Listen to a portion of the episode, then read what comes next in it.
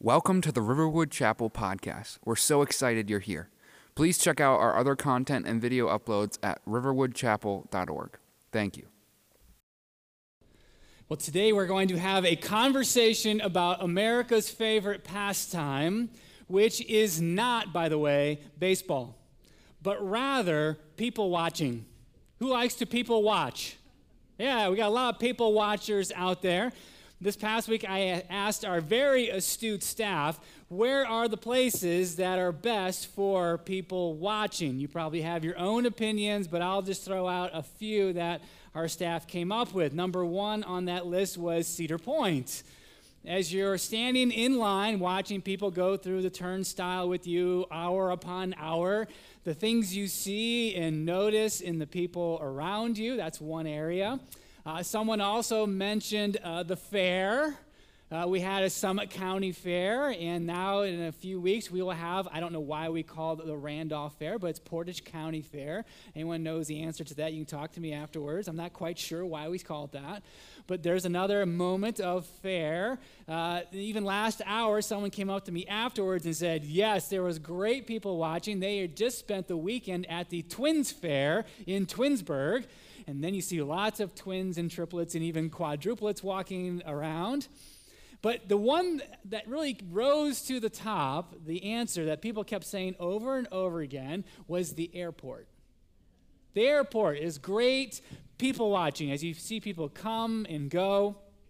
I've had that experience too. You're in the security line and you notice things about people and next thing you know, you're walking in the same direction as those people, and the next thing you know, wow, they're on the same flight as me. All these interesting things we learn about people. We're people watchers by nature. But here's the one thing that hit me. As I was asking people about people watching, here's the other reality people are watching us, and they're watching me.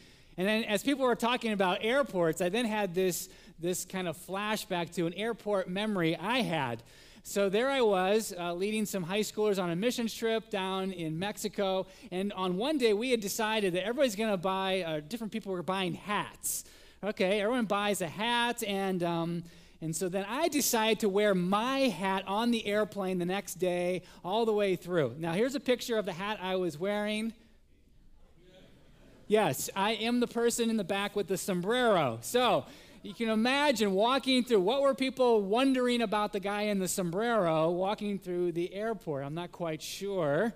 Um, but there I was. The funniest part of that story is, you know, you get on an airplane with all these teenagers. I'm the last one. I turn the corner onto the plane only to find my college roommate sitting on the plane. He's looking at me like, what is going on? Though he wasn't that surprised. All right. But the interesting thing about people watching is the question of why do we like to people watch? And here's the, the answer to that. We like to notice people who aren't like us, uh, people that are doing odd things that might not wear the same things we wear. We, we are drawn to that, and I would use the word we are intrigued. There is intrigue in watching certain people.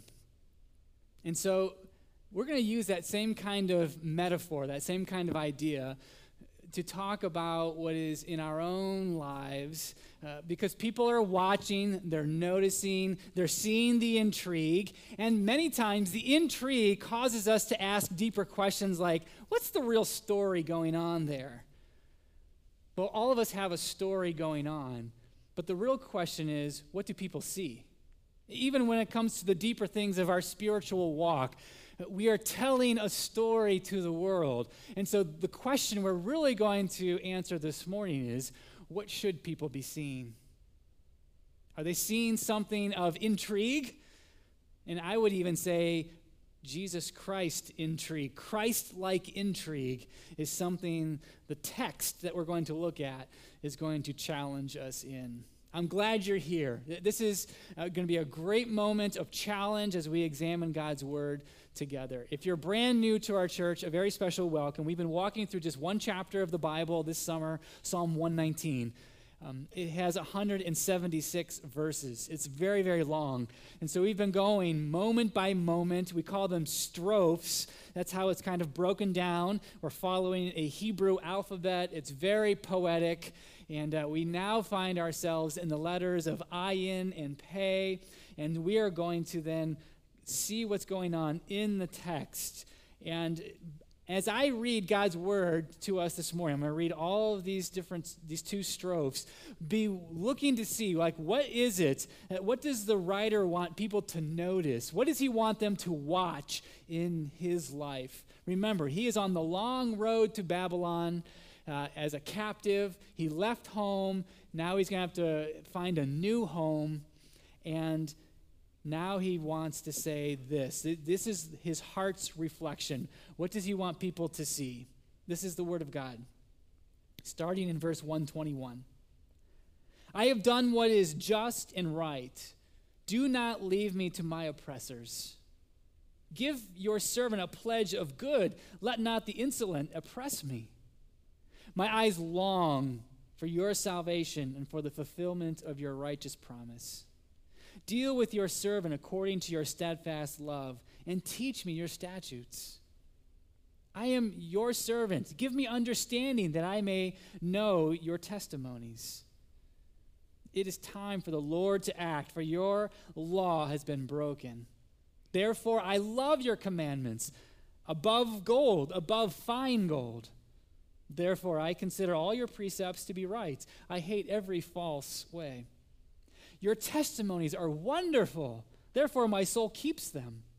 The unfolding of your words gives light, it imparts understanding to the simple. I open my mouth and pant because I long for your commandments. Turn to me and be gracious to me, as is your way with those who love your name. Keep steady my steps according to your promise, and let no iniquity get dominion over me. Redeem me from man's oppression, that I may keep your precepts. Make your face shine upon your servant, and teach me your statutes. My eyes shed streams of tears because people do not keep your law. The American poet Edgar Allan Poe, he wrote a short story early in the 1800s it's a very short story. It's called The Man of the Crowd. Uh, the short story is goes something like this. He is in a coffee shop in London, and as he's sipping on his coffee, he's watching the crowds go by. And as he watches the crowds go by, he has figured out every single person.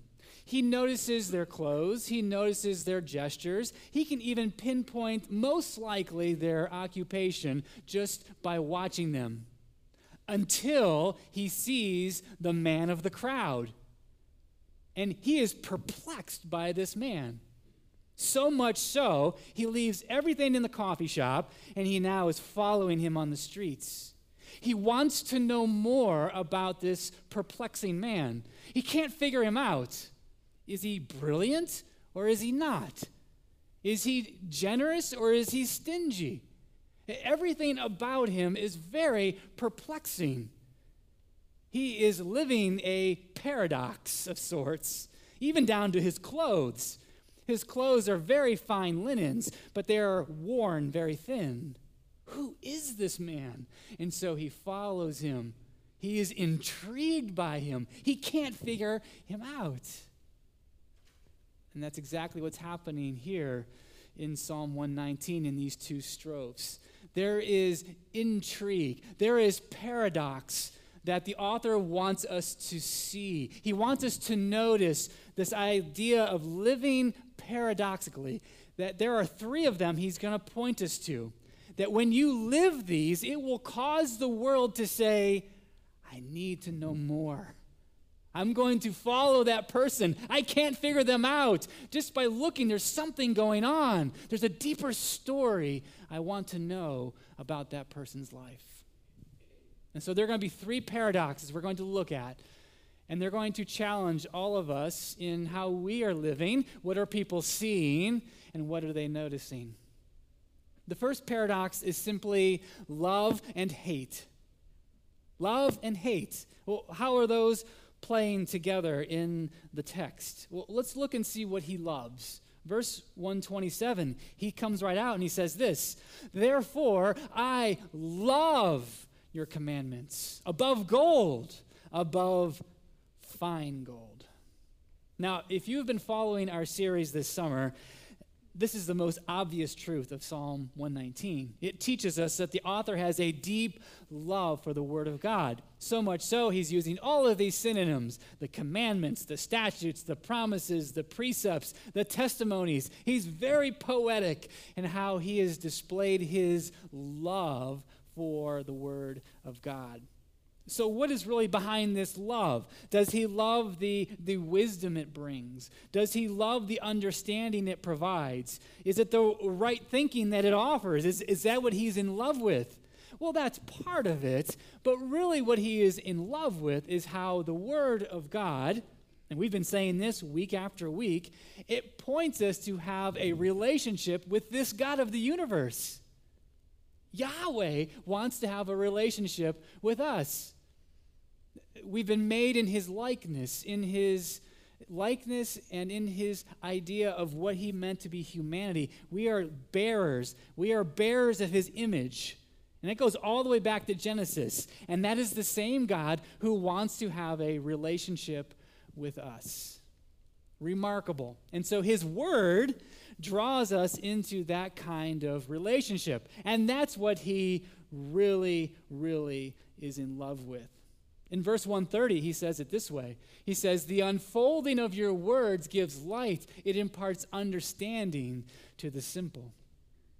Now, it's this kind of word picture that I love. It's very poetic. Uh, this week we were looking at it as a staff. It's, it's like this idea right here the unfolding of the flower. And how the unfolding of it, the process of the flower unfolding, is beautiful.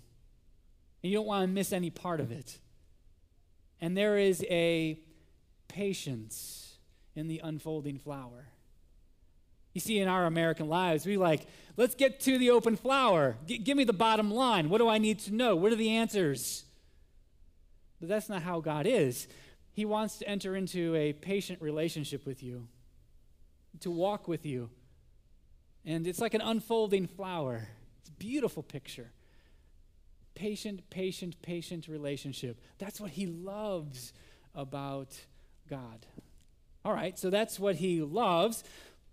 That's one side of the paradox, but, but there's something on the other side as well that is very intriguing. Notice what he says in verse 128. He's very clear. He says, Therefore, I consider all your precepts to be right. And then he says it I hate every false way. See, as he spends time with the Word of God, with the unfolding nature of God's words in his life, it's then making other things very apparent that there are false ways, that there are lies, that there is confusion, that there is chaos. And as he walks in the world, he's noticing more and more of this kind of messaging well, isn't that a lot like the world that we face as well? There are false ways, there are lies, there is chaos. And so he sees this and he hates it.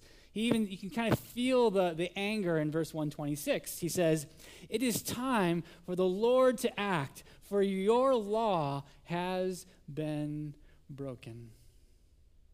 All right, so here is the paradox uh, for the Christian, the follower of Yahweh, to love the word in one hand and to hate the false ways in the other.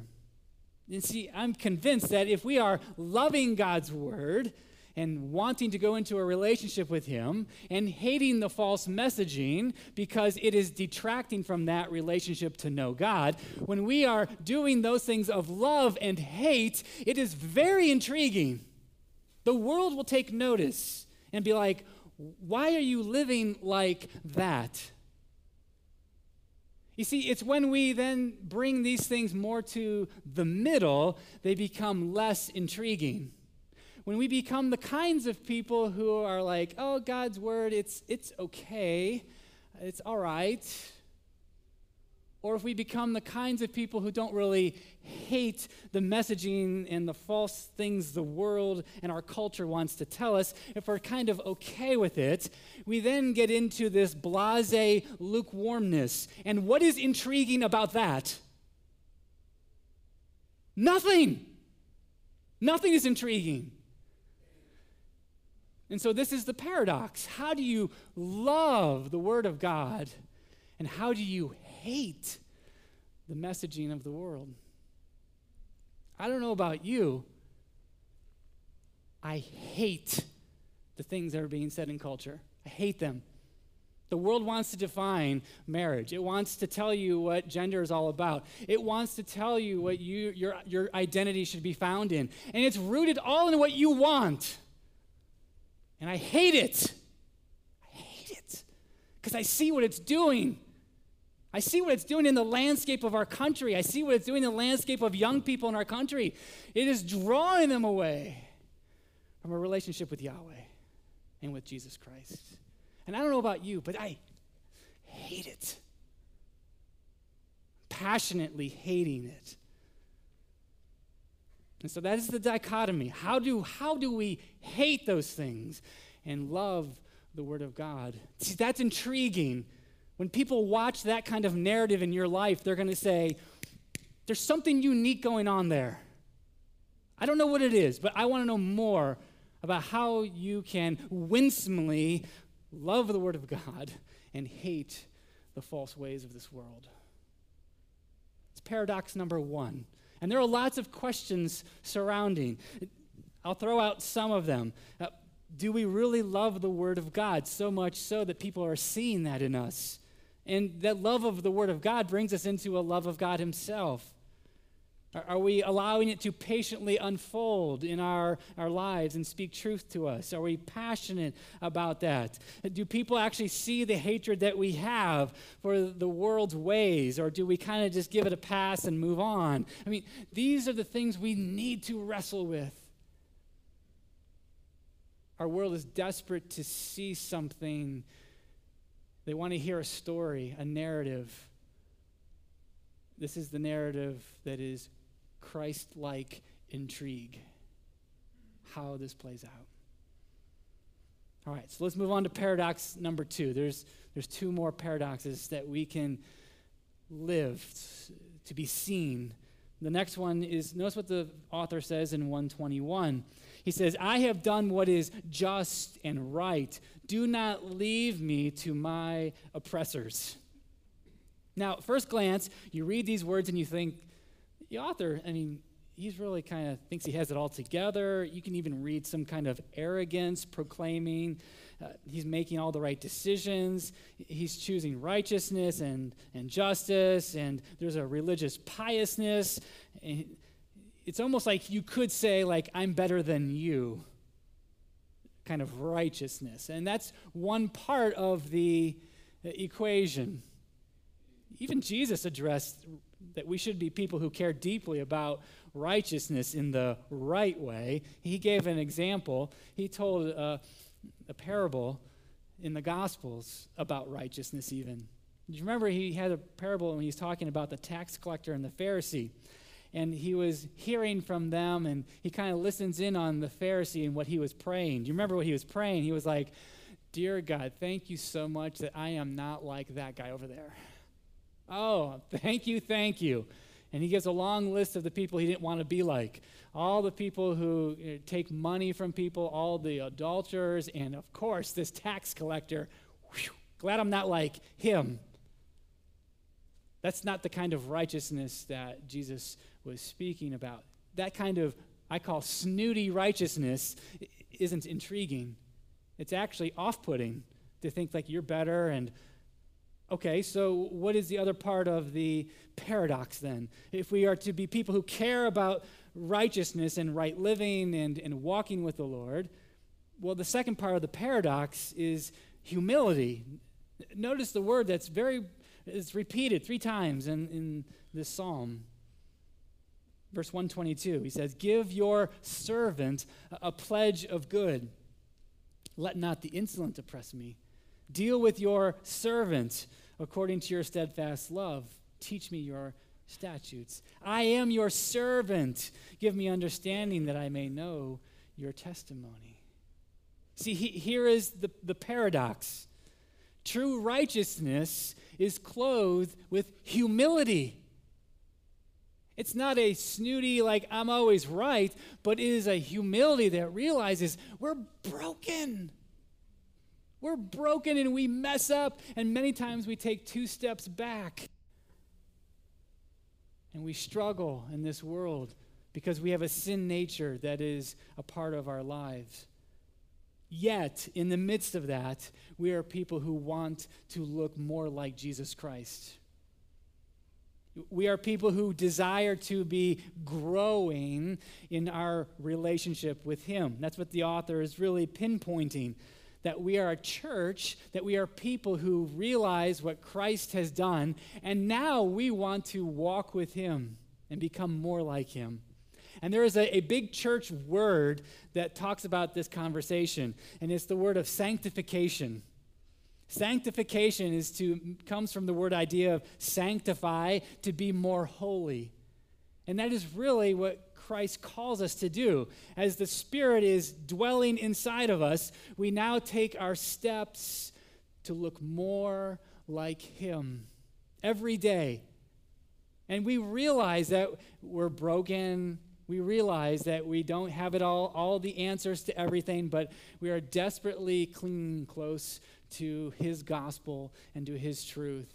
And the trajectory of our lives should be growing in Christ likeness.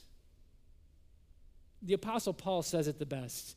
In Romans, notice what he says. The paradox of righteousness and humility is woven into this passage out of Romans. He says, So then, brothers, we are debtors not to the flesh to live according to the flesh. For if you live according to the flesh, you will die. But if by the Spirit, capital S, Holy Spirit, you put to death the deeds of the body, you will live. For all who are led by the Spirit of God are sons of God. For if you did not receive the spirit of slavery to fall back into fear, but you have received the spirit of adoption as sons, by whom we cry, Abba, Father. There it is, the paradox. Walking in Christ like righteousness, in humility. And so the world is looking to see are you that snooty, righteous church person? Or do you really have a transparency that sees your brokenness, that's being molded and transformed and, and shaped? The psalmist would, he, now going back to the psalmist, he, he brings this, this paradox to light in verse 132. He, he says it this way Keep steady my steps according to your promise. Keep steady my steps. I realize that my steps may be faltering. I got that. And let no iniquity get dominion over me.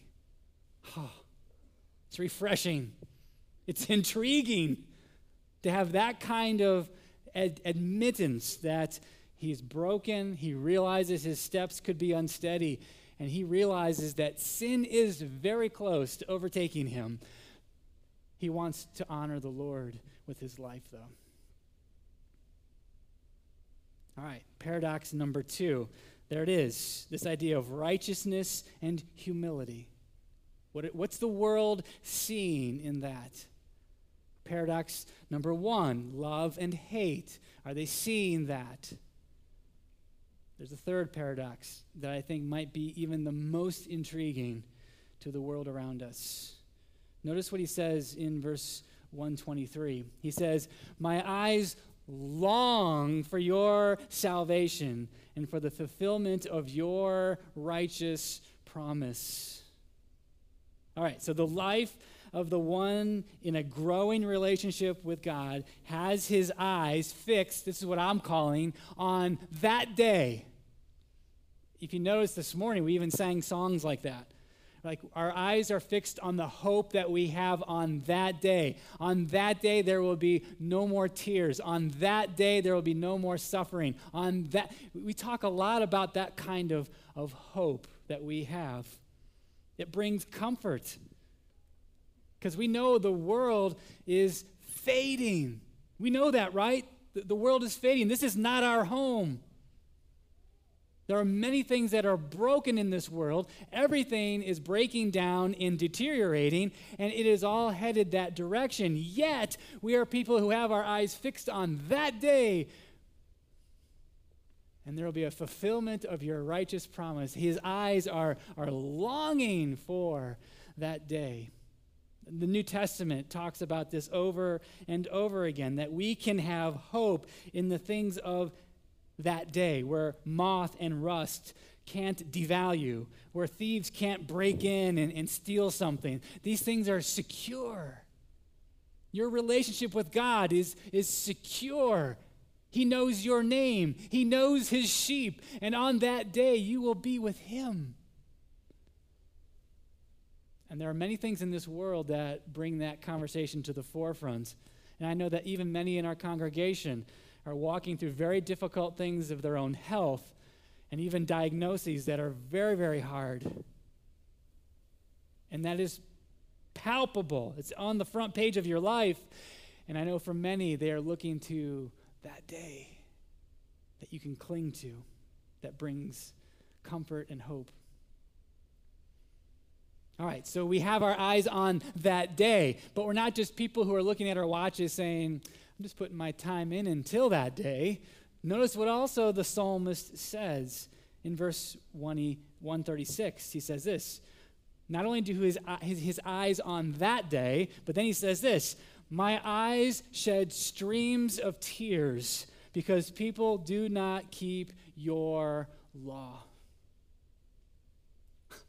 It's like he has one eye on that day and one eye on this day.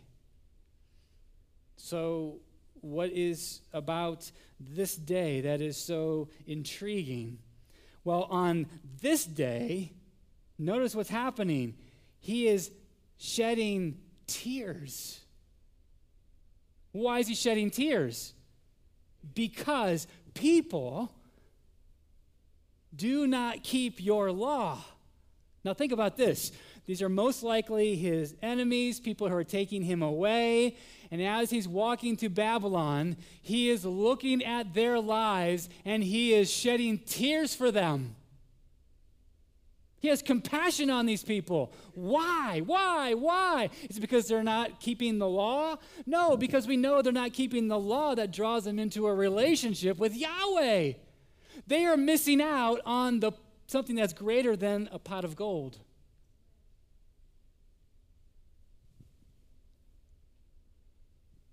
And this is very significant. As he is living in this day, he is shedding tears for the lost. It, it, it wrecks him that people don't know God, it bothers him. He looks out at those around, and there is something of compassion that he has for them. It's not like, oh, you'll figure it out. Too bad for you. No, he sheds tears for them. He's broken over the people who aren't following the law of Yahweh that leads to Yahweh himself.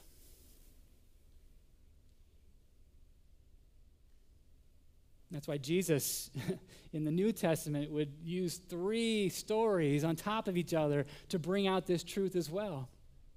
The heart of our God is for lost coins, for lost sheep, and for lost sons.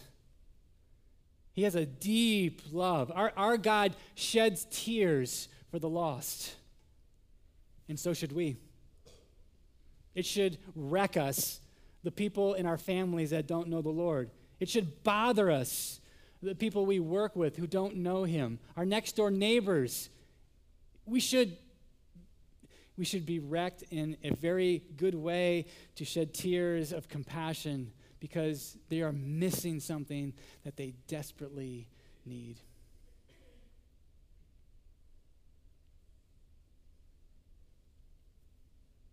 And so, as we look at these three paradoxes, there's an obvious question with each one of them.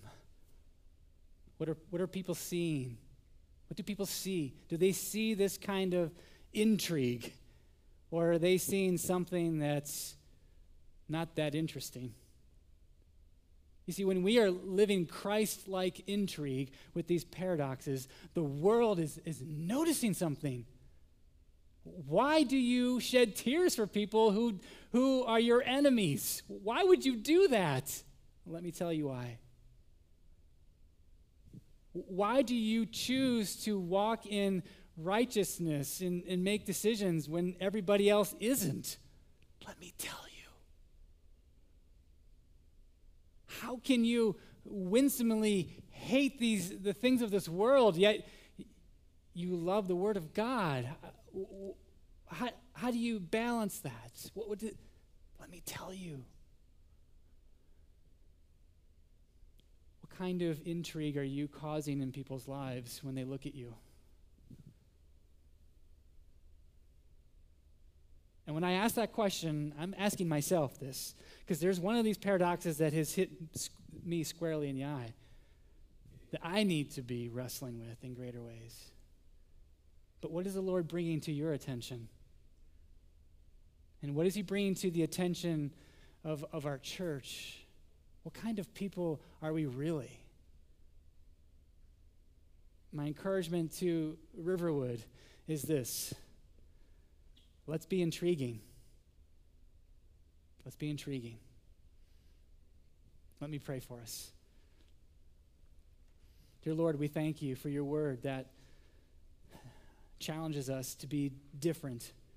We want to be different, not just because we want to be odd people, but we want to be odd people for the reasons of your kingdom.